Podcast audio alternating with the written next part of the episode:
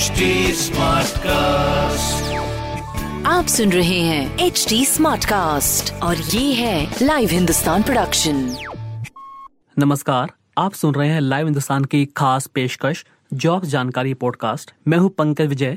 इस एपिसोड में मैं आपको बताऊँगा इस हफ़्ते की हॉट गवर्नमेंट जॉब्स एग्ज़ाम्स और रिजल्ट्स के बारे में। साथ ही आप जानेंगे करंट अफेयर्स जिनसे जुड़े सवाल आपसे किसी भी एग्ज़ाम या फिर इंटरव्यू में पूछे जा सकते हैं।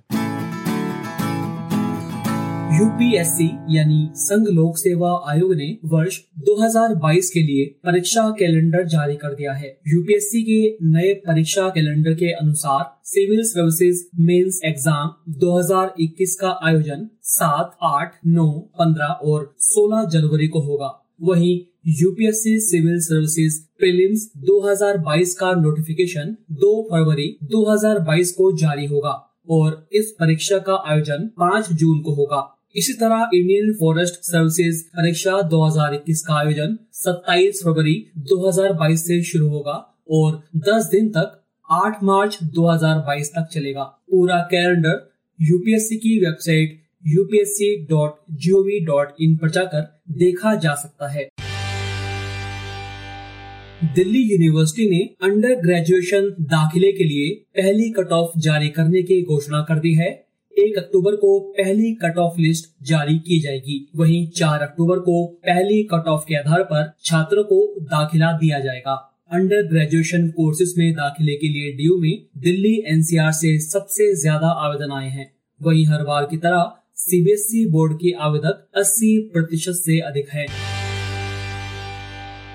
दिल्ली विश्वविद्यालय में पोस्ट ग्रेजुएशन कोर्सेज में इस बार छात्रों की संख्या उपलब्ध कोर्स की सीटों से पाँच गुना ज़्यादा बताई जा रही है। यानी जितनी सीट मौजूद है, उससे पाँच गुना ज़्यादा छात्रों ने अप्लाई किया है। ड्यू से प्राप्त जानकारी के अनुसार 16 अगस्त तक तिहत्तर हज़ार नौ सौ सत्रह विद्यार्थियों ने आवेदन किया है। अप्लाई करने की लास्ट डेट 21 अगस्त है। ड्यू में पोस्ट ग्रेजुएशन लेवल की लगभग तेरह हज़ार सीटें हैं। रेलवे भर्ती बोर्ड ने आरआरबी, एनटीपीसी भर्ती परीक्षा के सभी चरणों के सीबीटी के आंसर की जारी कर दी है। अभ्यर्थी रेलवे भर्ती बोर्ड की वेबसाइट पर जाकर अपने आंसर की डाउनलोड कर सकते हैं। अगर किसी अभ्यर्थी को किसी प्रश्न के उत्तर को लेकर कोई आपत्ति है तो वह 23 अगस्त तक अपनी आपत्ति दर्ज करवा सकता है। आपत्तियों पर विचार करने के बाद रेलवे फाइनल आंसर की जारी करेगा। आरआरबी एनटीपीसी भर्ती परीक्षा का आयोजन 28 दिसंबर 2020 से 31 जुलाई 2021 के बीच सात चरणों में हुआ था। एनटीपीसी भर्ती परीक्षा के ज़रिए पैंतीस हज़ार दो सौ सतहत्तर वैकेंसी भरी जाएँगी। इस परीक्षा के लिए एक करोड़ तेईस लाख उम्मीदवारों ने आवेदन किया था। उत्तर प्रदेश में UP S S S C PET परीक्षा के एडमिट कार्ड जारी कर दिए गए हैं। परीक्षार्थी उत्तर प्रदेश अधीनस्थ सेवा चयन आयोग की आधिकारिक website UP S S S C dot G O V dot in पर जाकर अपना एडमिट कार्ड डाउनलोड कर सकते हैं। परीक्षा 24 अगस्त को दो शिफ्टों में होगी। पंजीयक शिक्षा विभागीय परीक्षाएँ राजस्थान ने डीएलएड फ़र्स्ट ईयर और सेकेंड ईयर परीक्षाओं का शेड्यूल जारी कर दिया है। फ़र्स्ट ईयर की परीक्षाएँ 2 से 13 सितंबर तक, जबकि सेकेंड ईयर की परीक्षाएँ 2 से 11 सितंबर तक होंगी। राजस्थान बोर्ड दसवीं और बारहवीं की इम्प्रूवमेंट और प्राइवेट स्टूडेंट्स की परीक्षाओं के कार्यक्रम में मामूली फेरबदल किया गया है। 20 अगस्त के दिन होने वाले पेपर अब 25 अगस्त को होंगे। 20 अगस्त को राजस्थान सरकार ने मुहर्रम का अवकाश घोषित किया है। यूपी बोर्ड हाई स्कूल और इंटरमीडिएट कक्षा के इम्प्रूवमेंट एग्ज़ाम 18 सितंबर से शुरू होंगे। बोर्ड के परिणाम से असंतुष्ट छात्र छात्राओं के लिए इम्प्रूवमेंट परीक्षा हो रही है और इसी की डेटशीट जारी की गई है। परीक्षाएँ 6 अक्टूबर तक चलेंगी। इम्प्रूवमेंट परीक्षा के लिए बोर्ड ने आवेदन लेने शुरू कर दिए हैं। जो छात्र इसके लिए अप्लाई करना चाहते हैं, वह यूपी बोर्ड की वेबसाइट upm.sp.edu.in से एप्लीकेशन फॉर्म के प्रारूप को डाउनलोड कर और उसे भरकर अपने स्कूल के प्रिंसिपल को 27 अगस्त की शाम 5 बजे तक जमा करा सकते हैं। स्कूलों के प्रिंसिपल 29 अगस्त तक इन एप्लीकेशन फॉर्म को बोर्ड की वेबसाइट पर अपलोड करेंगे। इम्प्रूवमेंट परीक्षा में छात्रों की सुविधा के लिए प्रश्न पत्र को तीन घंटे के बजाय प्रश्नों की संख्या को कम करते हुए दो घंटे का किया गया है। मध्य प्रदेश के सरकारी कॉलेजों में चल रहे बीएड कोर्स में दाखिले के लिए रजिस्ट्रेशन की प्रक्रिया शुरू हो गई है।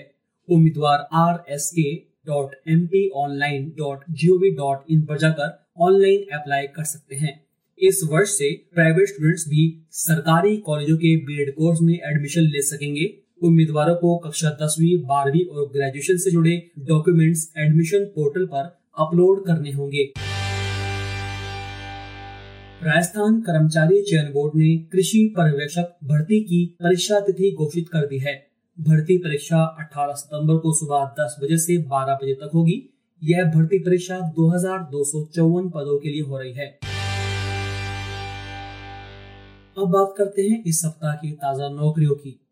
उत्तर प्रदेश लोक सेवा आयोग की ओर से असिस्टेंट इंजीनियर के दो सौ इक्यासी पदों के लिए ऑनलाइन आवेदन की प्रक्रिया शुरू कर दी गई है। उम्मीदवार upbsc.up.nic.in पर जाकर ऑनलाइन आवेदन कर सकते हैं। ऑनलाइन आवेदन की अंतिम तिथि तेरह सितंबर है। ऑनलाइन मोड से परीक्षा शुल्क जमा कराने की अंतिम तिथि 10 सितंबर तय की गई है।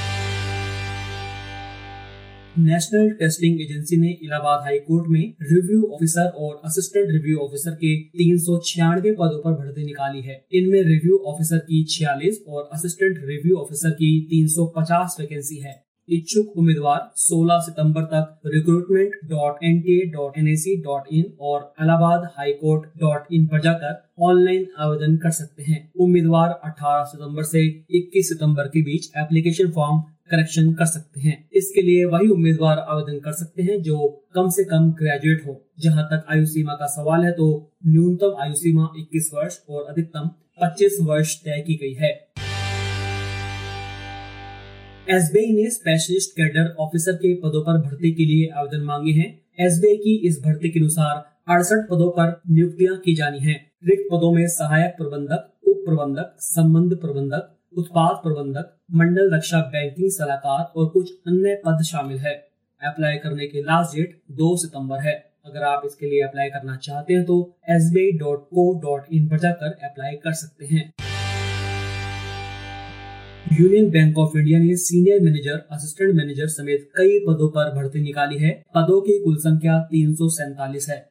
अगर आप इसके लिए अप्लाई करना चाहते हैं तो union bank of India dot co dot in पर जाकर अप्लाई कर सकते हैं। अप्लाई करने की लास्ट डेट तीन सितंबर है। भारतीय सेना ने टेक्निकल ग्रेजुएट कोर्स के लिए अविवाहित पुरुष अभ्यर्थियों से आवेदन मांगे हैं।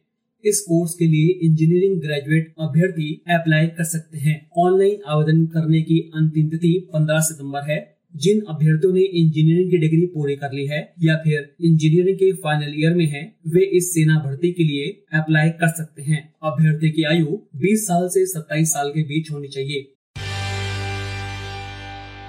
पंजाब पुलिस ने सिविलियन सपोर्ट स्टाफ कैटेगरी में 334 पदों पर भर्ती निकाली है। ये वैकेंसी पंजाब पुलिस के इन्वेस्टिगेशन कैडर में निकाली गई है। आवेदन करने की अंतिम तिथि 7 सितंबर है।